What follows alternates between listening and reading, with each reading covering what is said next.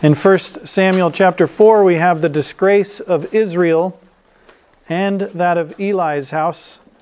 Hear now the reading of God's inspired word, 1 Samuel 4, starting at verse 1. And the word of Samuel came to all Israel. Now Israel went out against the Philistines to battle and pitched beside Ebenezer, and the Philistines pitched in Aphek. And the Philistines put themselves in array against Israel. And when they joined battle, Israel was smitten before the Philistines, and they slew of the army in the field about 4,000 men. And when the people were come into the camp, the elders of Israel said, Wherefore hath the Lord smitten us today before the Philistines? Let us fetch the ark of the covenant of the Lord out of Shiloh unto us, that when it cometh among us, it may save us out of the hand of our enemies.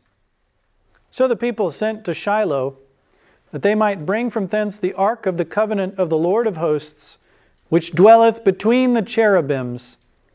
And the two sons of Eli, Hophni and Phinehas, were there with the ark of the covenant of God. And when the ark of the covenant of the Lord came into the camp, all Israel shouted with a great shout, so that the earth rang again. And when the Philistines heard the noise of the shout, they said, What meaneth the noise of this great shout in the camp of the Hebrews? And they understood that the ark of the Lord was come into the camp. And the Philistines were afraid, for they said, God is come into the camp. And they said, Woe unto us, for there hath not been such a thing heretofore. Woe unto us! Who shall deliver us out of the hand of these mighty gods? These are the gods that smote the Egyptians with all the plagues in the wilderness.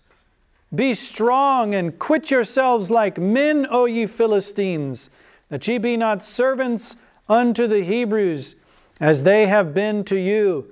Quit yourselves like men and fight. And the Philistines fought, and Israel was smitten, and they fled every man into his tent. And there was a very great slaughter, for there fell of Israel thirty thousand footmen. And the ark of God was taken, and the two sons of Eli, Hophni and Phinehas, were slain. And there ran a man of Benjamin out of the army and came to Shiloh the same day with his clothes rent and with earth upon his head.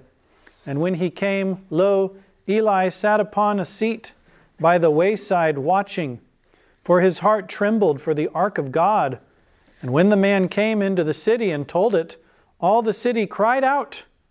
And when Eli heard the noise of the crying, he said, What meaneth the noise of this tumult? And the man came in hastily and told Eli. Now Eli was ninety and eight years old, and his eyes were dim, that he could not see. And the man said unto Eli, I am he that came out of the army, and I fled today out of the army. And he said, What is there done, my son? And the messenger answered and said, Israel is fled before the Philistines, and there hath been also a great slaughter among the people, and thy two sons also, Hophni and Phinehas, are dead and the ark of God is taken. And it came to pass, when he made mention of the ark of God, that he fell from off the seat backward by the side of the gate, and his neck brake, and he died, for he was an old man and heavy, and he had judged Israel forty years. And his daughter in law, Phinehas' wife, was with child near to be delivered. And when she heard the tidings that the ark of God was taken, and that her father in law and her husband were dead, she bowed herself and travailed, for her pains came upon her. And about the time of her death, the women that stood by her said unto her, Fear not, for thou hast borne a son. But she answered not, neither did she regard it. And she named the child Ichabod, saying, The glory is departed from Israel. Because the ark of God was taken, and because of her father in law and her husband. And she said, The glory is departed from Israel, for the ark of God is taken. Thus far, the reading of God's holy word, 1 Samuel 4. May the Lord bless us in the reading and hearing of it, and now in consideration of it. Here, verses 1 through 9, we have Israel's disgrace and loss to the Philistines, their superstitious using of the ark of God as a talisman, and the manly resistance it spawned in the Philistines. Notice here that the word of Samuel came to all Israel we saw this in chapter 3, verse 24, that the word of the Lord came to Samuel, and now that word comes out from Samuel to all Israel. This is a message that God gave either through his preaching in general or particularly calling them to battle together with the Philistines. They pitched, it says, Israel did, beside Ebenezer. Eben is a stone, Ezer is help. Now, on this occasion, God is not going to help them. We will find in later passages of Scripture in this book that God would help them at this place, but here not so, and we'll see why. Israel is smitten before the Philistines. They had national sins. They profaned God in the church by its rulers, and this all occasioned the misery of the people. 4,000 are slain. And notice their blindness. Do they say, well, 4,000 have been slain? What have we done wrong? No. Why is it that this happened? I know. We'll fix it by fixing our circumstances. They don't want to fix themselves, they don't want to repent of their sins. Wherefore hath the Lord smitten us today? We just can't figure it out. They are a profane people, a lawless people, a superstitious people. They won't humble themselves before God, but they just can't figure out why they lost. Let us learn not to be like them. Let us learn to humble ourselves. Let us learn to look to God's Word for laws and authoritative guidance rather than to justify ourselves or think, well, if we just change this about our environment, everything would be fine. You know, that's the game of politics. Let's fix the environment, then we'll perfect society. No, you won't. People are sinners. And they say concerning their environment that once they change having the ark there, what's going to happen? God's going to save them? No. That when it cometh among us, it may save us out of the hand of our enemies. The Westminster annotations say, Hereby they showed that they put more confidence in the ark, which was but a visible sign of God's presence than in his promises apprehended by faith. God makes promises to be with his people when they turn from their sins and trust in him.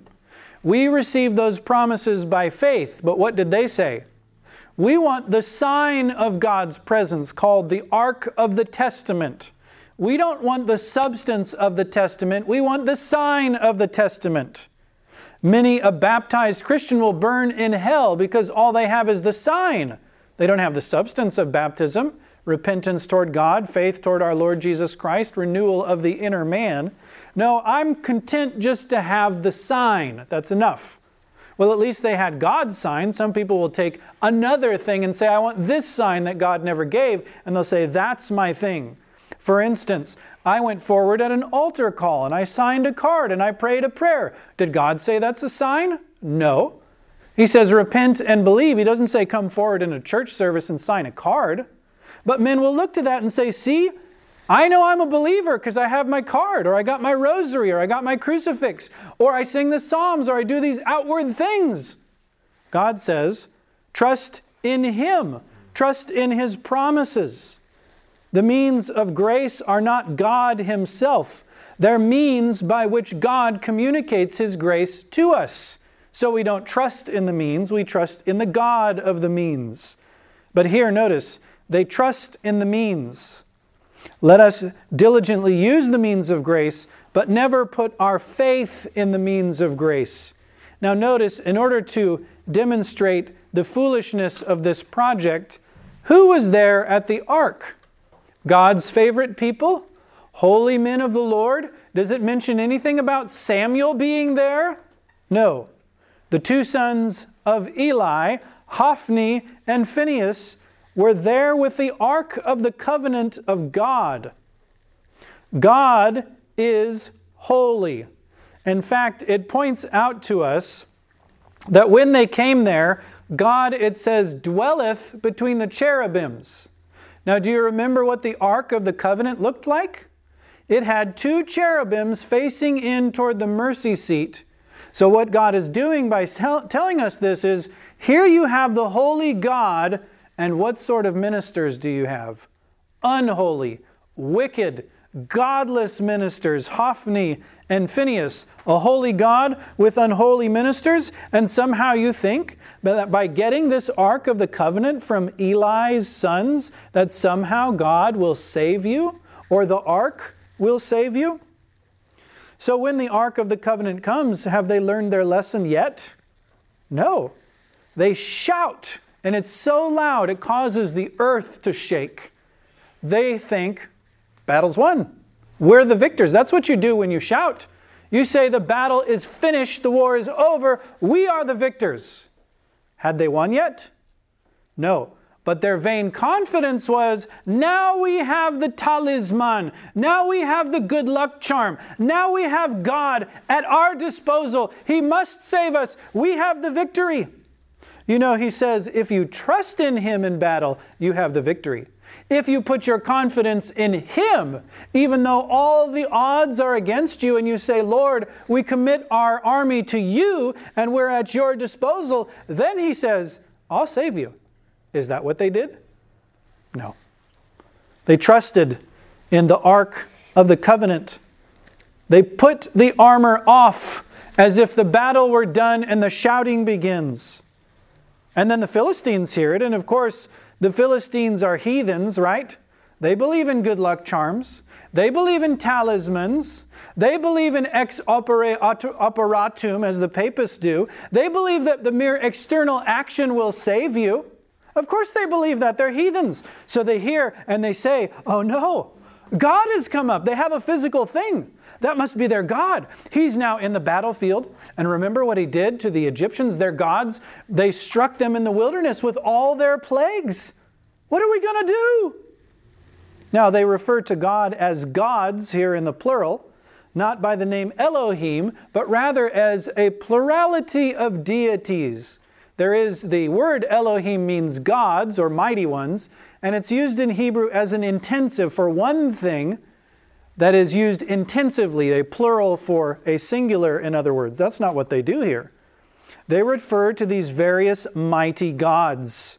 They are superstitious polytheists who believe that the external sign can save. Or, in their case, well, that's just a tribal deity, and he only did work for them, but maybe our strength can overcome their gods. You see that? So they say, Be like men. Quit you like men and fight. Don't become their slaves as they have been your slaves. So, there we see the Philistines even have this sense of manhood. Grow stout. Be hard or firm or strong. That's the idea of quit yourselves like men and be strong. Here in the natural state, even in the fallen condition, they seek to oppose manly strength to the strength of these gods that have now been brought, so they think, into the army of Israel. Now, if this were the true and the living God, it would be madness to fight against him. If they were actually fighting against God, that would be some kind of lunacy to project yourself and say, okay, we can win against an almighty power, because you can't. But they're not fighting against God. They're fighting against a superstitious, wicked, and idolatrous people. So they tell themselves in this light, quit yourselves like men and fight. Now, when an army thinks that the battle is done, do you think they're going to fight very hard? No. So now that Israel has the ark and their vain confidence is placed in it to save them, now that they've shouted as if the battle's already done, they're not going to fight. And so they are destroyed by the Philistines. They are overcome and routed, thousands, tens of thousands, and Eli's sons, who brought the ark to battle and came out on the battlefield, and probably were very puffed up to hear all the cheers for the ark of the testament, they're dead too. So then, verses 10 through 22, Israel is defeated. The ark is taken by the Philistines, and the chain of death and the glory departing comes as these dominoes fall one by one. Verse 10 tells us there was a very great slaughter of 30,000 footmen. So here the manly heathens come against the superstitious visible saints. God grants the victory to the reprobates to harden them in their sin and to humble his superstitious people to bring them to the end of themselves. Now, we will find in chapter 7 that through the ministry of Samuel, Israel does repent of their vain and superstitious ways. They do come to repentance, but not yet. Verse 11 The ark of God was taken. The two sons of Eli, Hophni and Phinehas, were slain. Do you remember God said exactly this thing through Samuel? His words were not spilled on the ground, his words were fulfilled. Then a man comes from Benjamin, mourning with his clothes rent in verse 12. And there we have Eli in verse 13, his heart trembling. Why? For his sons? No, for the ark of God. Now, he may have known that this was a fool's errand and he was worried. His heart trembled because he thought, well, we're going to lose the ark. We're going to lose the battle. We're, we can't win. We are idolatrous and superstitious. So his heart or his mind is trembling or disturbed. He's worried. He's stressed. And his vile sons went out with the ark. Can any good come out of that? Eli doesn't seem to think so. Eli is an ancient man, 98 years old. He's heavy. And here he has this messenger come and he asks him, What is there done? He knew perhaps the doom was near. He knew the prophecies. He knew the faithfulness of Samuel. Thy two sons, the messenger says, Hophni and Phinehas are dead, and the ark of God is taken. All that he feared is done. All that was prophesied is done except what? Eli's death. All of them have to die. All of the arm of Eli's house has to be cut off. And so we see once mention is made of the ark of God, he fell from off the seat, backward by the side of the gate, and his neck brake, and he died. Now, though Eli did nothing to reform the worship of God, he did love the worship of God. Though he did not concern himself even with the death of his sons, he did concern himself with the ark something he was responsible for, something he had stewardship over. He cared about God's kingdom. Not perfectly, of course. And yet, here we see his greatest fear, his greatest desire was the restoration of the worship of God, the means of grace. And so, it being gone, that is the ark, he dies. He hears and falls and dies. And once this happened, the next domino falls. We have Phinehas's wife. She hears of all these things, and her pains come upon her. This can happen to women before you might say they're due. They will hear of things or have stressful things on their body or their spirit, and those things can provoke the giving forth of a child. Her pains came upon her. She answers and said, Nothing. When they tell her, Fear not, you're going to have a child, she doesn't even answer. She's in, this, in the phase where she's moving from life to death. Her life is exiting as they speak to her. So she says nothing, but she does say, as if directed by providence itself without any human aid, she names the child E Chabod. Now, Chabod is glory or gravity. It's some weighty thing, some important thing, something that holds us down and makes us stable. That is the glory of God. That is Chabod. Ich is gone. That glory of Israel, that thing that gave us weight, all we are now is vanity. We have nothing solid, nothing of substance. God Himself has departed from among us since God Himself is our glory no priests, no ark, no husband to protect her, no God to watch over the people, no worship to edify and console us in our times of mourning. The glory is departed, she says. And if they tried to reason with her and tell her consoling words, she would not hear it. And so she repeats again the glory is departed from Israel, for the ark of God is taken. I note then that a godless and superstitious people are a miserable and God forsaken people. A godless and superstitious people are a miserable and God forsaken people. Do you know what they call this time of the year? The most wonderful time of the year. Do you know how many people commit suicide in this time of year? The numbers go up astronomically. The number of beatings in families, of murders, of crime, of drunkenness, of drug use. Why? Because it's the most wonderful time of the year. And the more idolatrous people come, become in their lives, guess what happens to that second table of the law? Out the window, violence in the streets. Why? Because men console themselves with superstition and lawlessness in their own feelings, in their own desires. A godless and superstitious people are a miserable and God forsaken people. They had plenty of religion, didn't they? They had the Ark of the Testament, designed at God's own command Eli's sons, Hophni and Phinehas, ordained according to the orders of God's law, bringing that out into the battlefield. What could be more religious than that? But it is a false religion. More religion does not make for God's glory, the true religion makes for God's glory. Let us then hold fast to God's true religion, walk in His holy ways, doing His will, not trusting in the signs of God's presence, but in God who gives us those signs. Let's pray.